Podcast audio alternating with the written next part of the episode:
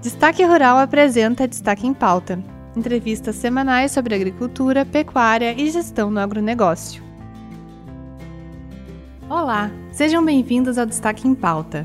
Eu sou Bruna Scheifler e esta é mais uma edição especial do Desafios da Soja. Nesta semana, o Sindicato Nacional da Indústria de Produtos para a Defesa Vegetal, o Sindiveg, divulgou um estudo demonstrando o aumento do uso de inseticidas na safra atual. O levantamento também aponta os insetos sugadores, no caso da soja, como os maiores inimigos da produtividade agrícola. Apenas no caso da mosca branca, o aumento das aplicações foi de 29%, segundo esse estudo, que foi realizado pela Spark. Por isso, neste episódio, nós vamos abordar os prejuízos dessas pragas e também o aumento das aplicações. Para isso, recebemos o professor e coordenador de extensão do Instituto Federal Farroupilha, campus Frederico Westphalen, Getúlio Jorge Stefanello Júnior. Seja muito bem-vindo. Agradeço pelo convite, pela oportunidade de tratar desse importante tema. Com certeza, nós que agradecemos a sua presença. Então, professor, em relação a esse aumento de uso de inseticidas que está sendo relatado agora nesta safra, por quais fatores isso pode estar acontecendo? Bom, vamos lá, né? É, quando a gente tem, está falando de uma cultura, vamos pegar o caso da cultura da soja mesmo, né?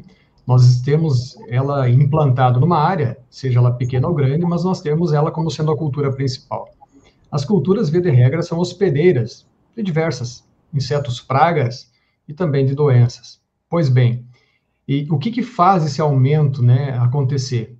Algumas condições climáticas colaboram para isso, né, e podemos pensar também como temperatura, né, os insetos eles crescem e se desenvolvem em função também da temperatura média do ar. Então, quanto mais quente, mais rápido é o seu desenvolvimento.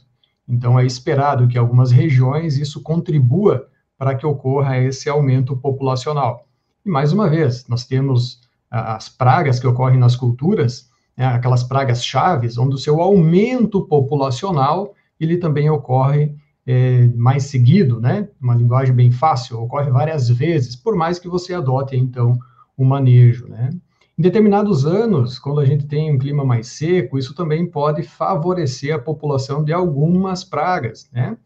Porque nessa fala de hoje, pessoal, gostaria de enfatizar muito que as estratégias de manejo são importantes. Né? Quando a gente tem anos mais úmidos, embora a gente não veja muitas vezes, mas existem organismos, micro-organismos que estão no ambiente, como fungos, que promovem a morte dos animais.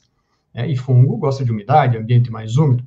E quando a gente tem um ano mais seco e tendo menos esses fungos do bem, né, aqueles fungos que controlam insetos, que são nossos aliados, então, clima mais seco, a menor, é, as condições não são tão boas assim para o desenvolvimento desses bons fungos. Por outro lado, quando a gente tem umidade, também favorece o desenvolvimento daquelas doenças fúngicas que também não queremos. Então, essa estratégia, essa habilidade em manejar insetos ou manejar doenças, plantas daninhas, requer um conhecimento muito importante na área, conhecimentos básicos que vão explicar, né, ou, ou predizer o comportamento de um determinado inseto, uma determinada população.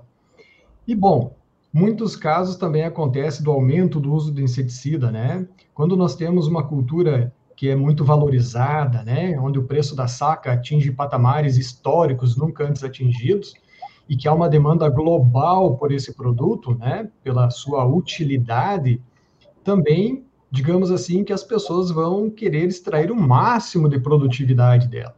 Mas é importante destacar aqui que esse máximo de produtividade tem uma relação custo-benefício, que é onde também devemos ficar atento.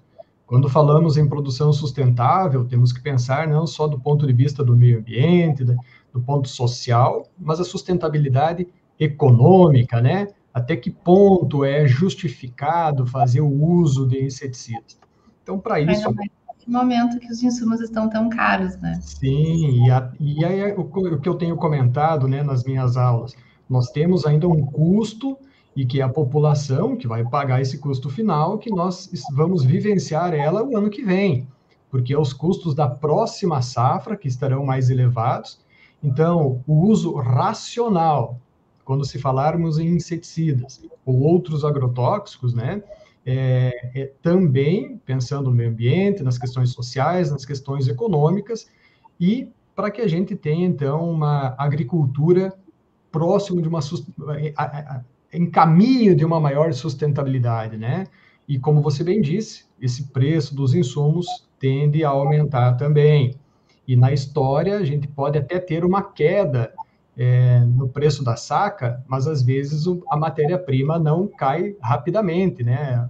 O insumo, ele às vezes demora um pouquinho mais para baixar o seu valor. Então é uma estratégia também muito importante a gente pensar nisso.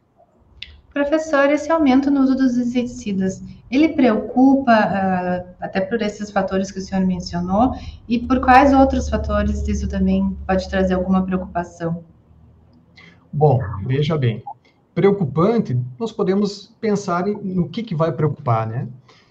Se vamos pensar que quanto mais vezes vamos utilizar, fazer aplicações de agrotóxicos numa lavoura, inseticidas, né? Alguns inseticidas eles são muito mais tóxicos ao homem em relação a outros. Lembrando, todos têm um nível de toxicidade e todos devemos usar equipamentos de proteção individual, que fique muito bem claro isso. Mas quanto mais aplicações faremos, mais expostos estaremos também a uma possível contaminação. Né? Então, esse é um ponto. O outro ponto é que o excesso de aplicações ou aplicações não adequadas ou não no momento mais adequado, pode resultar também em um manejo ineficiente, certo? E aí eu estou economicamente é, aumentando o meu custo de produção. Então, quando se fala em posicionamento, melhor produto, para ser mais assertivo, né, para que eu tenha um, um manejo dessa população de insetos de maneira mais adequada, a gente tem que pensar qual produto e qual momento, né? E tem outro detalhe: o título hoje do nosso, da nossa fala coloca ali insetos como inimigos. Mas é importante a gente lembrar que nós temos também insetos do bem. Eles são altamente desejáveis numa lavoura, entre outros artrópodes, né, que não são que não insetos, e que eles promovem o controle biológico natural. Então, dependendo do grupo químico que estamos falando de inseticidas, os neurotóxicos, por exemplo, eles podem ter um grande impacto no, nas populações de inimigos naturais. Ou seja, se eu estou dizimando, minimizando a minha população de inimigos naturais, e inimigos naturais são populações dependentes da praga, porque eles consomem, se alimenta da praga, eu primeiro preciso ter a praga, para depois ter o inimigo natural. A não ser que, usa, que uma estratégia seja a liberação de inimigos naturais né, numa área de produção, o que também é possível no Brasil hoje.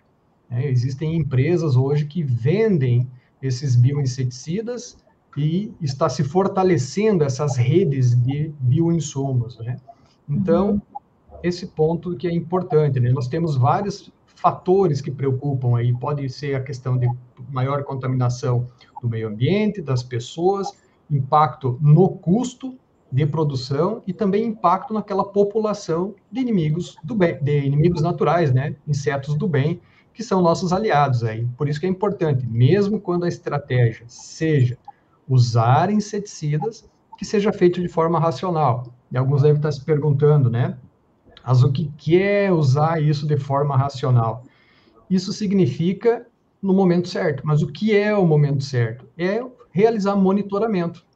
Para cada tipo de inseto praga, existe um método de monitoramento mais adequado e um nível de controle, ou seja, número de insetos identificados, coletados, observados, que vai sinalizar então o momento mais adequado.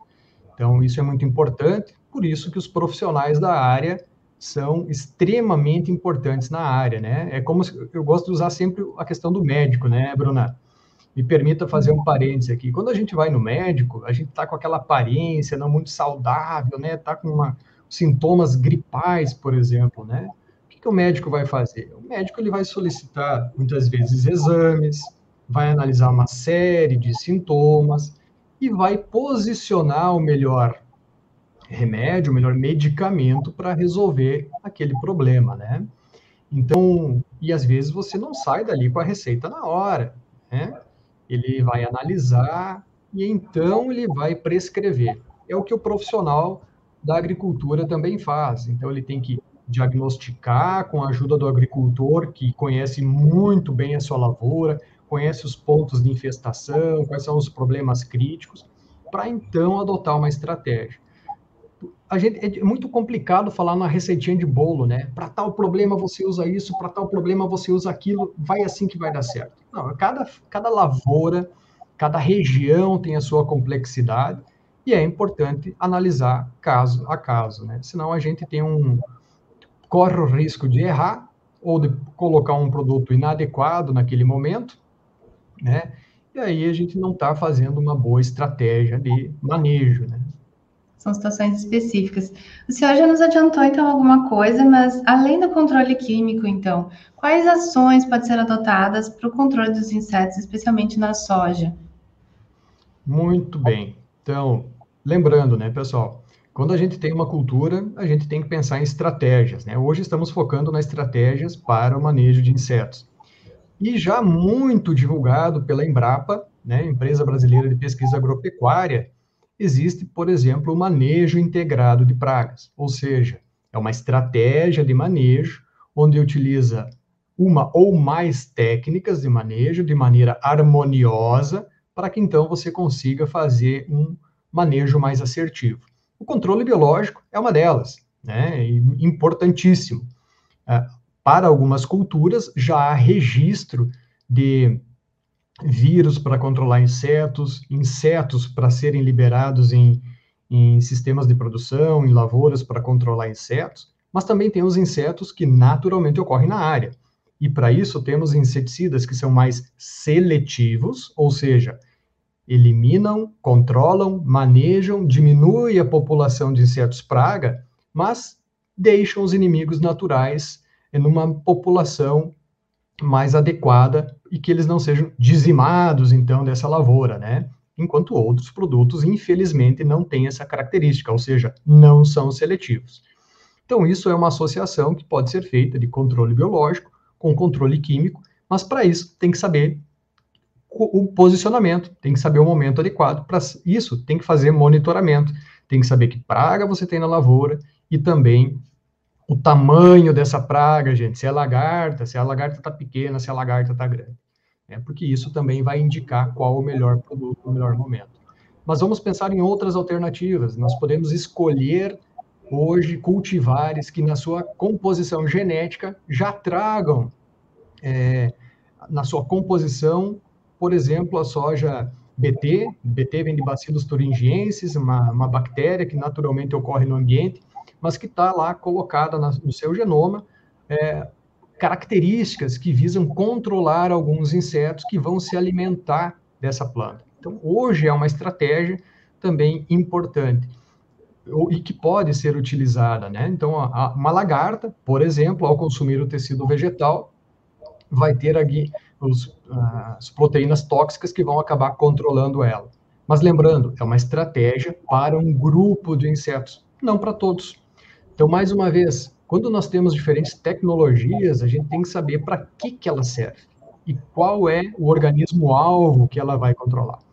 Imagina que se na composição genética dessa cultura eu já tenho essa proteína tóxica que vai controlar esse inseto, então, muito provavelmente, um grupo de insetos, as lagartas, por exemplo, já serão é, controladas de uma maneira que não exija a necessidade, não quer dizer que você nunca vai fazer pulverizações foliares, mas que pode minimizar o uso de agrotóxicos. Minimizando o uso de agrotóxicos, você também se expõe menos a essa contaminação, você não vai precisar utilizar um trator e queimar combustível fóssil, você também promoverá a sobrevivência de inimigos naturais, mas isso é uma forma muito simplória de colocar a importância dessa estratégia, né? E plantio direto, por exemplo, é uma outra tecnologia já muito difundida, precisa ser é, ainda melhorada em algumas regiões, aumentando os teores de palhada. Isso também, para algumas pragas, auxilia no controle delas, por mais que seja uma técnica tão simples, né? Então, uma combinação de fatores. Sim, é uma combinação de fatores. E é importante lembrar que é uma estratégia, né? São várias táticas utilizadas que, no seu conjunto, elas visam, então, a diminuir o problema ou amenizar o problema. E lembrando, né? Cada região tem um cenário, tá? Tem características que envolvem clima e que fazem que as populações aumentem ou tenham mais ciclos, né? ao longo de uma determinada safra. Você, no, nos bastidores, antes conversávamos sobre a questão do estado do Paraná, né? O que, que tem lá no uhum. Paraná que tem de diferente aqui?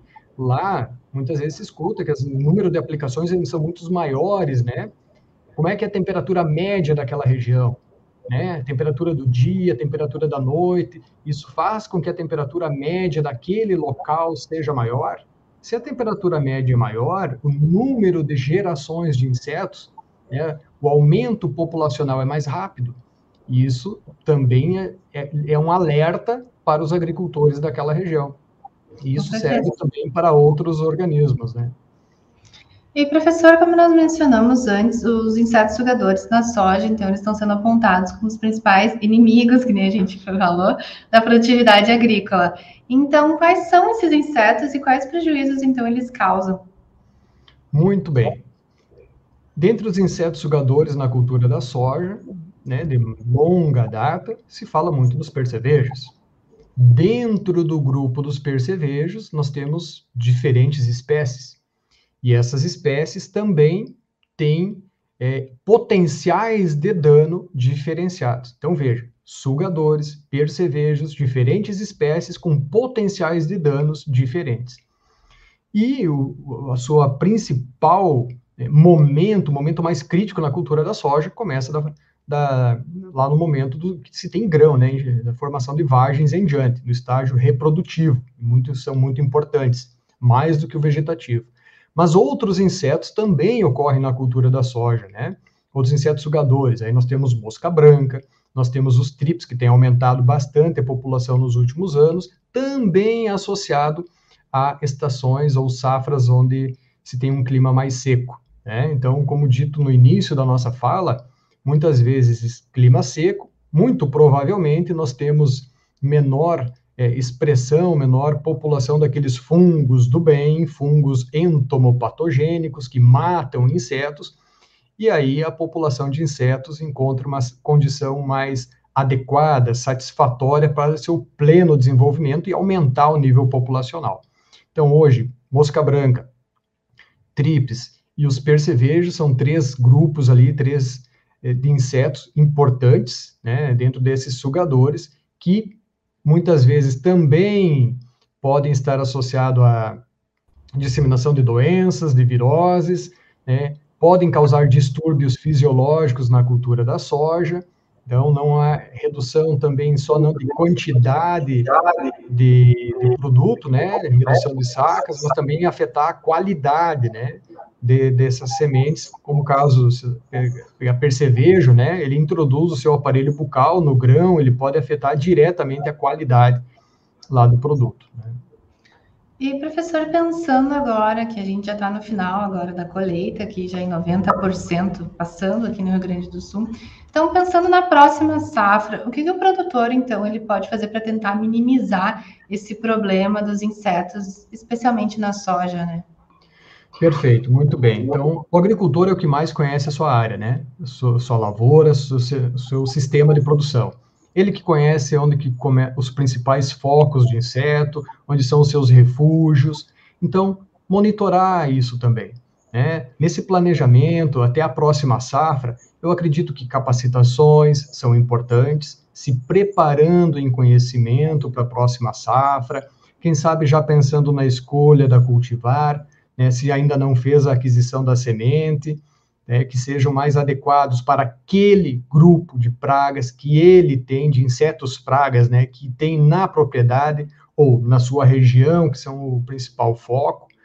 Então, planejamento, capacitações, quando se fala em insetos também, aquisições de kits de monitoramento, ou fazer em casa mesmo. Muitas vezes as cooperativas é aquele famoso pano de batida, né? É um simples pano que é colocado nas entre, na entrelinha da cultura da soja, onde se sacode vigorosamente para fazer o monitoramento dos insetos. Alguns insetos não é por esse método, é observação visual, né? é contagem das plantas atacadas. Então, conhecer o inseto, onde é que ele ataca, né? qual é o método de monitoramento mais adequado, no intuito de que ele faça um planejamento estratégico para o manejo deles.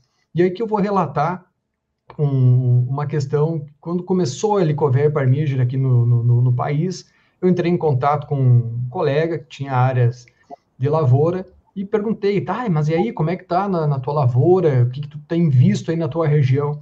Ele disse, olha, pois bem, aqui na nossa região, nós não temos tido muito problema com essa praga, não. Só que, assim, ó, fazem 10 anos que a gente não usa certos agrotóxicos, aqueles de amplo espectro, ou seja, aqueles que, quando aplicados, controlam um grande número de insetos, né, como os, os inseticidas neurotóxicos, que não importa se é inimigo natural ou se é praga, eles acabam muitas vezes dizimando ou baixando muito o nível populacional, né? Então, nós não utilizamos mais esses agrotóxicos. Nós utilizamos muitos reguladores de crescimento. Isso para o cenário dele. Quando você tem na sua estratégia de manejo a utilização de grupos químicos de inseticidas mais seletivos que promovem a manutenção dos inimigos naturais, também é natural ou é muito provável que esses inimigos naturais te auxiliem no manejo da praga. Então veja que muitas vezes isso ultrapassa uma safra e isso faz parte de um sistema de produção planejado, estratégico. Mas alguns vão me dizer, mas o que, que eu faço se eu tenho uma população que exige né, o uso daquele agrotóxico que, infelizmente, vai né, matar os inimigos naturais? Bom, mas aí você está usando só naquele momento estratégico.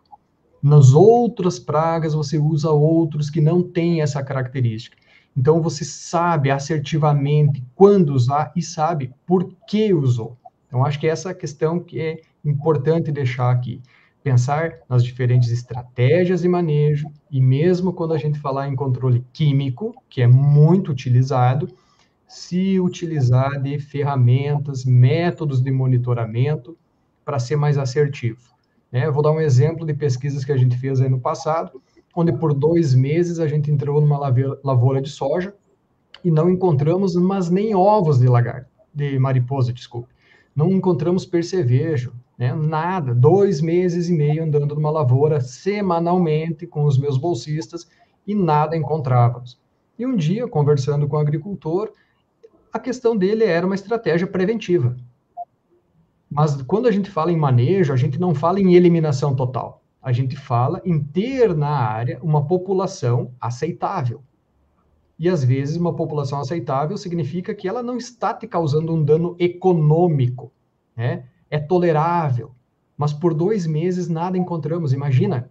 Então, o custo, o impacto ambiental, né? Não é que dizer que é um vilão, mas você está também controlando, eh, eliminando inimigos naturais, você está se expondo mais porque você fez mais aplicações, você economicamente pode não ter sido tão eficiente, é você produziu bem, mas será que economicamente foi uma produção que, onde teve uma relação custo-benefício? Então, acho que tudo isso faz parte desse grande planejamento focado na propriedade e, quem sabe, até na região. Por quê? Não querendo estender muito, mas insetos voam, né? Às vezes você faz um bom manejo, mas a região não faz um bom manejo. E esses insetos podem vir também para a sua lavoura, né? Então, às vezes a estratégia também é importante se pensar na região, já um pouco mais difícil tudo que tem que entrar na ponta do lápis, né, para fazer as contas e o planejamento. Muito obrigada, então, professor, por todas as informações e também por todas essas dicas, né, que o senhor está oferecendo aqui para a gente. Então, muito obrigada pela sua participação. Agradeço muito mais uma vez pelo convite e pela oportunidade. O tema é muito importante, acho que muito contemporâneo falarmos isso, não só pelas questões econômicas, mas por todos os outros aspectos né? Estamos aí com a Agenda 2030 da ONU, os 17 Objetivos do Desenvolvimento Sustentável, e na questão da produção de alimentos para nós e para o mundo, também devemos, então, lembrar dos princípios da sustentabilidade. E fico, deixo aqui também a minha disponibilidade para outros temas que a gente possa vir a conversar futuramente. Obrigada também a todos que ouviram o Destaque em Pauta. As nossas lives elas são transmitidas todas as terças-feiras e seguem disponíveis em nosso canal do YouTube, no Facebook, Twitter e no portal destaquerural.com.br. Muito obrigada e até o próximo episódio. Produção e apresentação: Bruna Scheifler. Edição: Matheus Lorenzini. Patrocínio: BASF. BASF. We create chemistry.